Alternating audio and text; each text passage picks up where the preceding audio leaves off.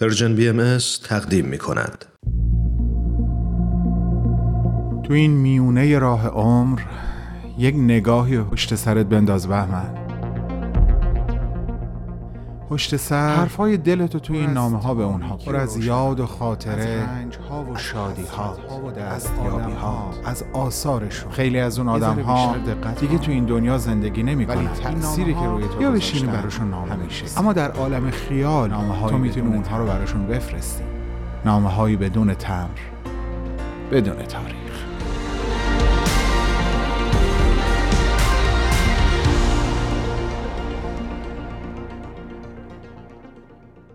سلام عالی جناب ناب.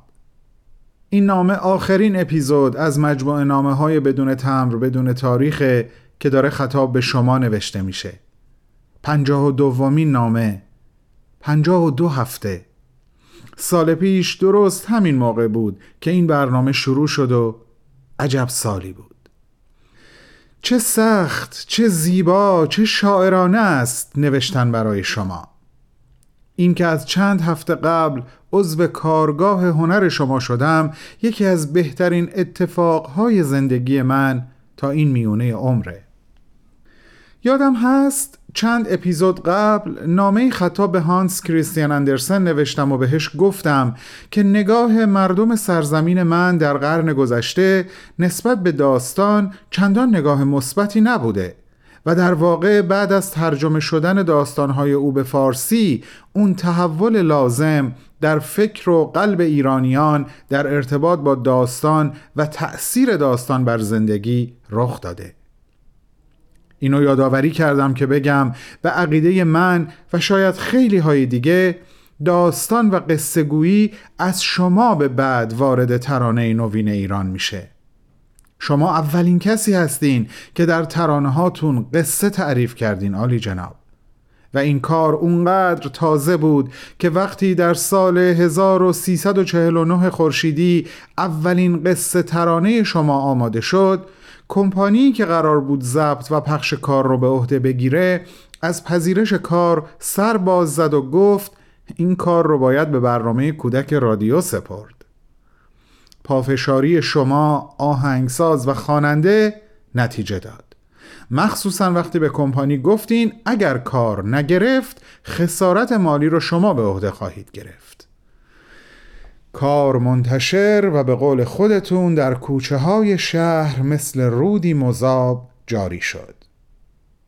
ترانه سرا شما. آهنگساز بابک افشار. خواننده گوگوش. ترانه دو ماهی. همیشه می‌زدی به حبابای درشت تا که مرغ ماهی خار اومد و جفتم و کشت دلش آتیش بگیره دل خراب. دیگه نوبت منه. سایش افتاده رو آب. دلش آتیش بگیره. دل اون خونه خراب. دیگه نوبت منه. سایش افتاده رو اما شما فقط در این عرصه پیشقراول نبودین. شما عادیترین و بینام و نشونترین کلمات و عبارات رو تبدیل به کلمات و عباراتی شاعرانه کردین و در متن ترانه هاتون جا دادین. مثلا هیچکس فکر نمی کرد کلمه یا ترکیبی مثل دکمه پیرهن یا مثلا سوزن اصلا شاعرانه باشه و بشه ازش در یک ترانه استفاده کرد. این قسمت از ترانه حرف رو با هم گوش کنیم.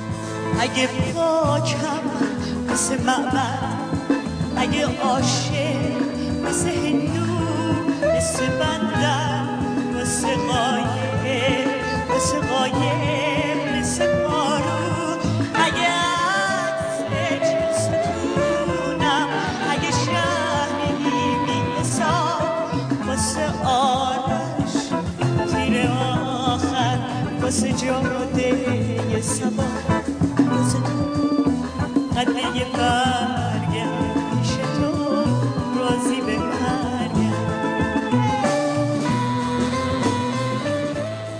حقیقتا زیباست. اما مسئله از این فراتر میره.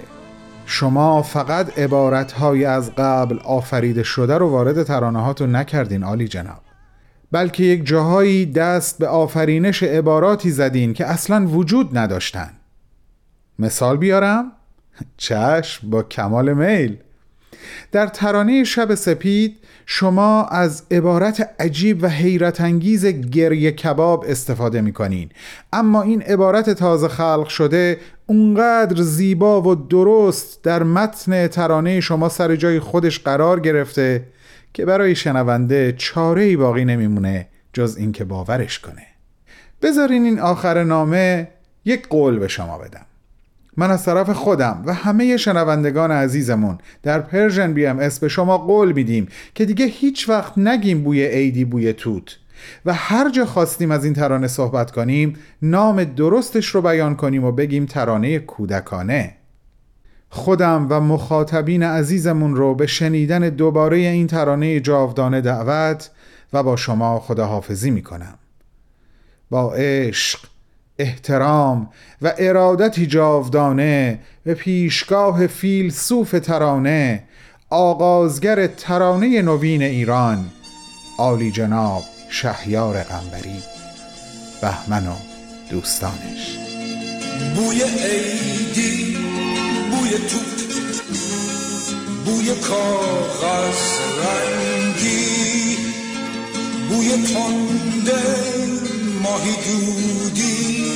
وسط سفره نو بوی یاسم جانمازه ترمه مادر بزرگ.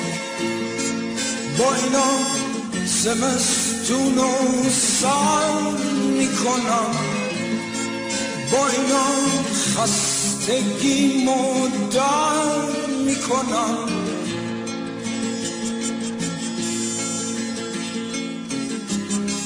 شادی شکستن قلک پول وحشت کم شدن سکه عیدی از شمردن زیاد.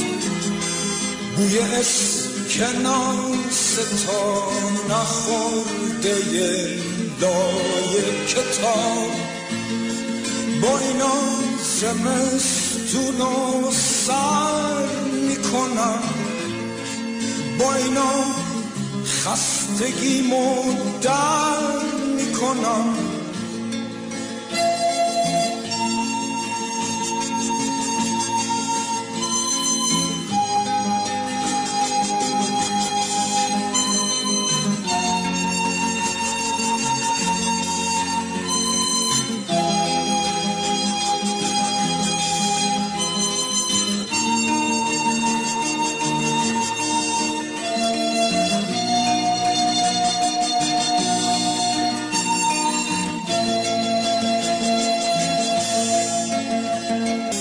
فکر پا شد زدن یه دختر چادر سیاه.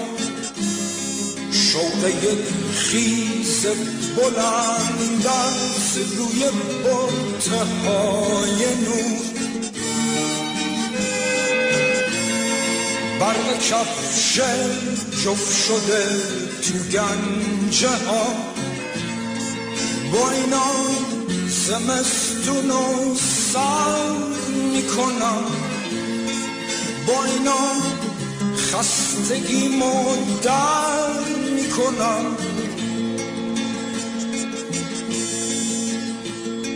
یک ستاره ساختن با دولک ترس ناتمون گذاشتن جریمه های عید مدرسه بوی گل محمدی که خوش شده لای کتاب. با اینا زمستون و سر می‌کنم با اینا خستگی در می‌کنم.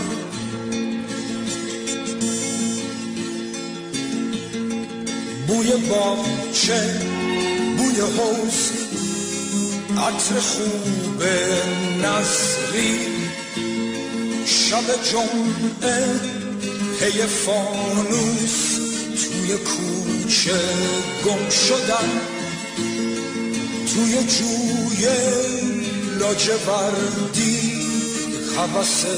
یه آب تنی با اینا زمستون و سر می‌کنم. با اینا خستگی مدر می‌کنم.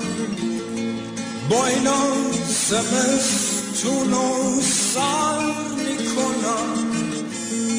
با اینا خستگی